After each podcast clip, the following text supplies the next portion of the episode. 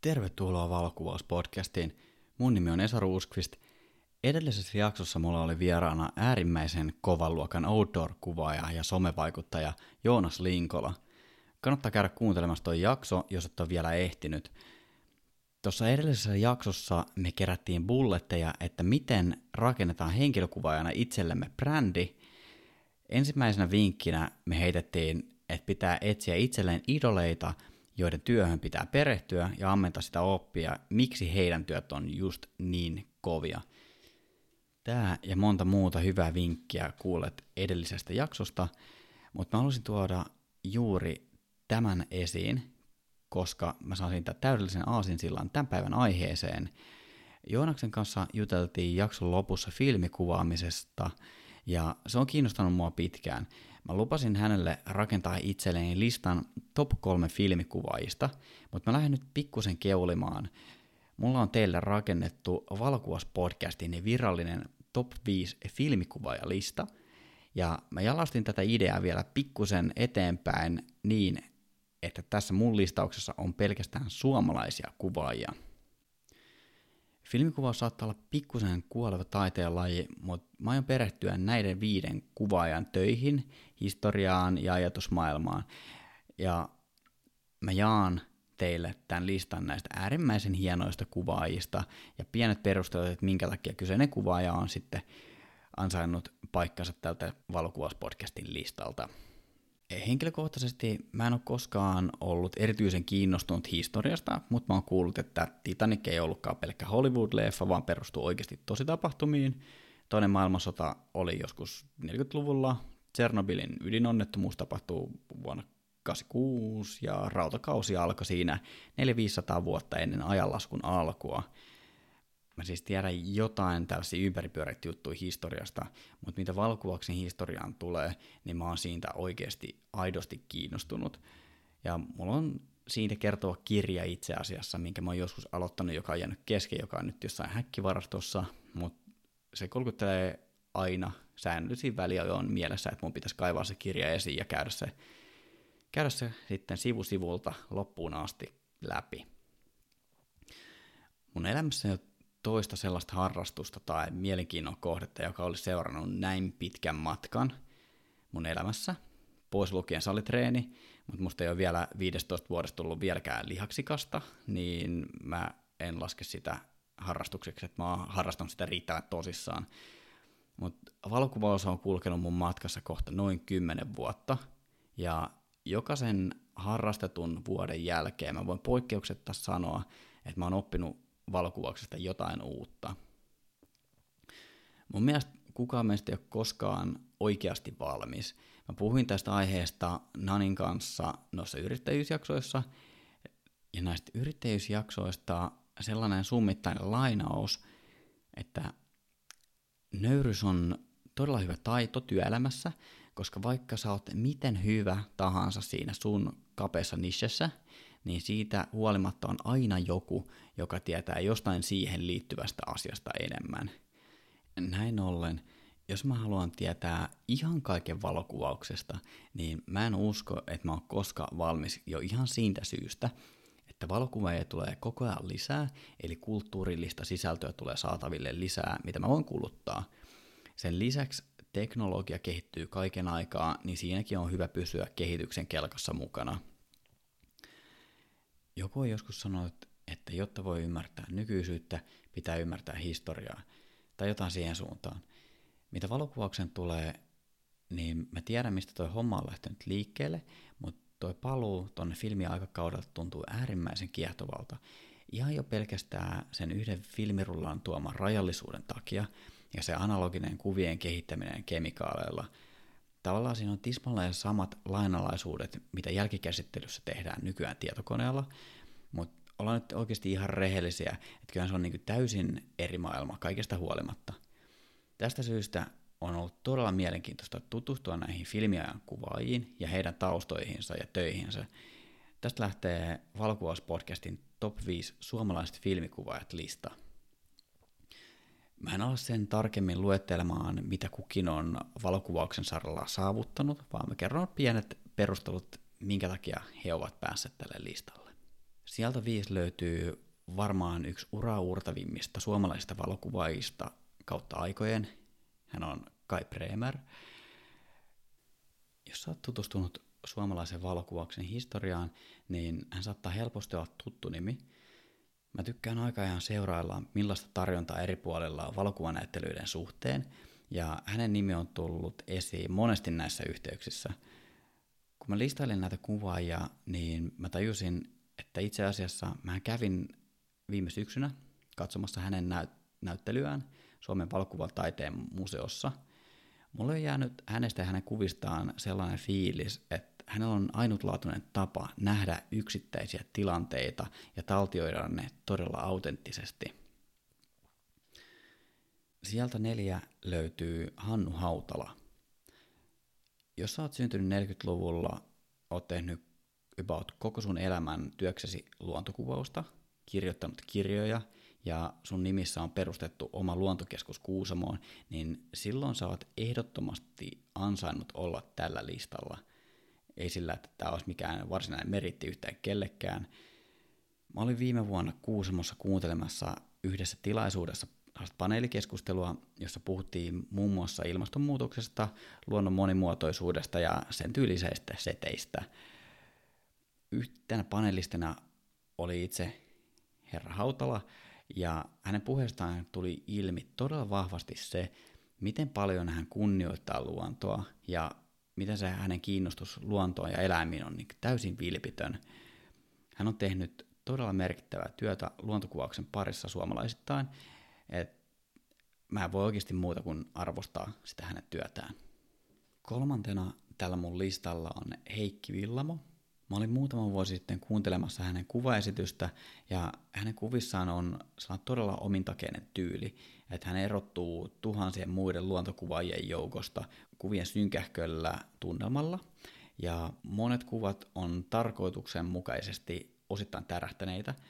Kuvissa on se twisti, että kuvanvakaaja pelastaa osittain ne kuvat, jolloin kuvattava kohde on tarkka, mutta koko se muu kuva on tärähtänyt – jos tiedätte mitä pannaus on, niin se on vähän niin kuin pannausta, mutta with a twist.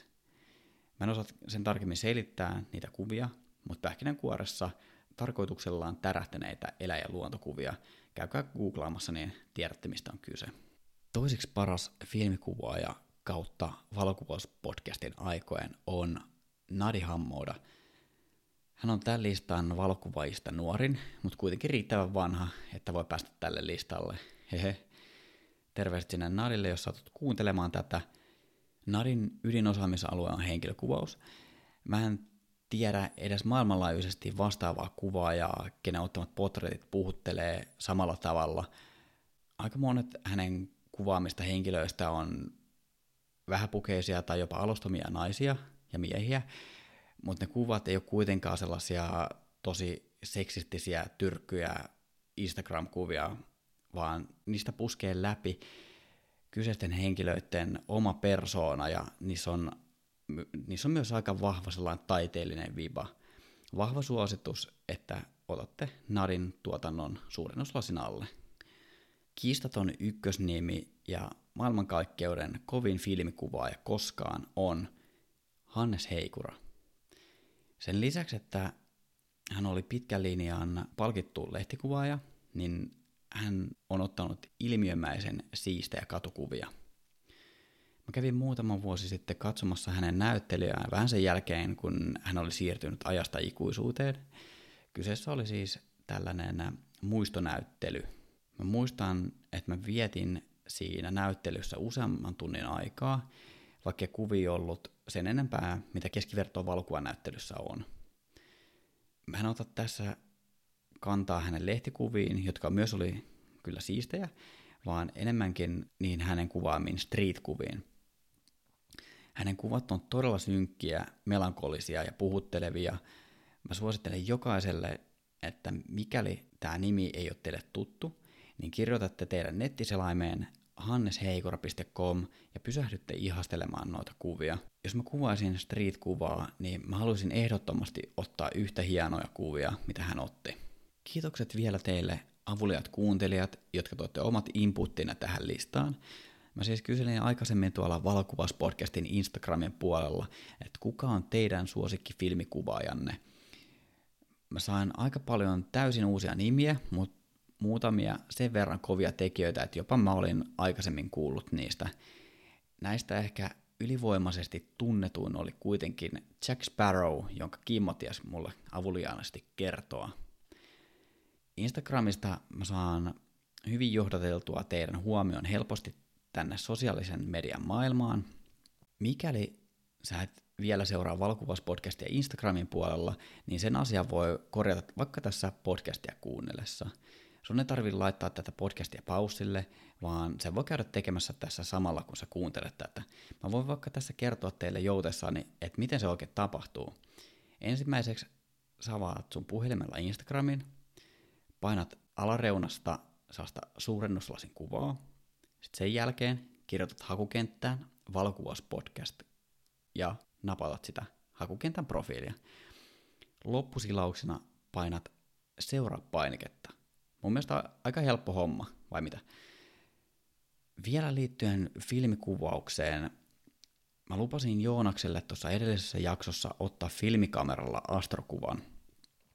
Se ei ole mikään täysin mahdoton homma, mutta siinä täytyy käyttää seurantajalustaa, koska mun jääkaapin filmien herkkyydet ei riitä astrokuvaamiseen sellaisenaan.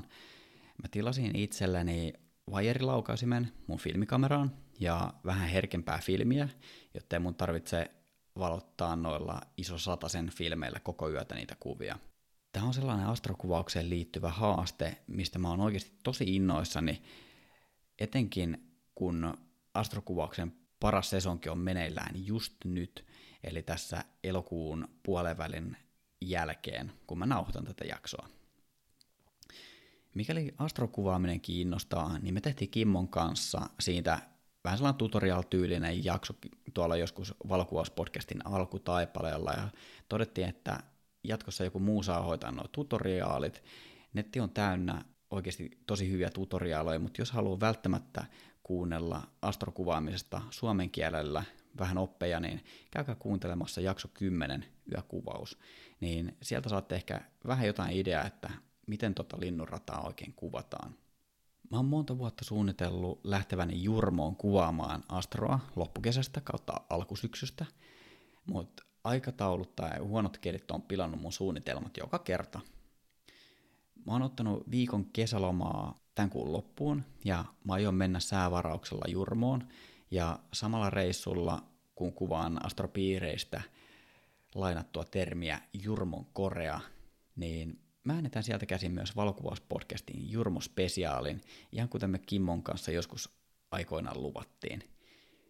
Tämä kaikki on tosiaan säävarauksella ja tämän lainin myötä mä jinksaan, että mun lomaviikon ajan sataa vettä maanantaista sunnuntaihin.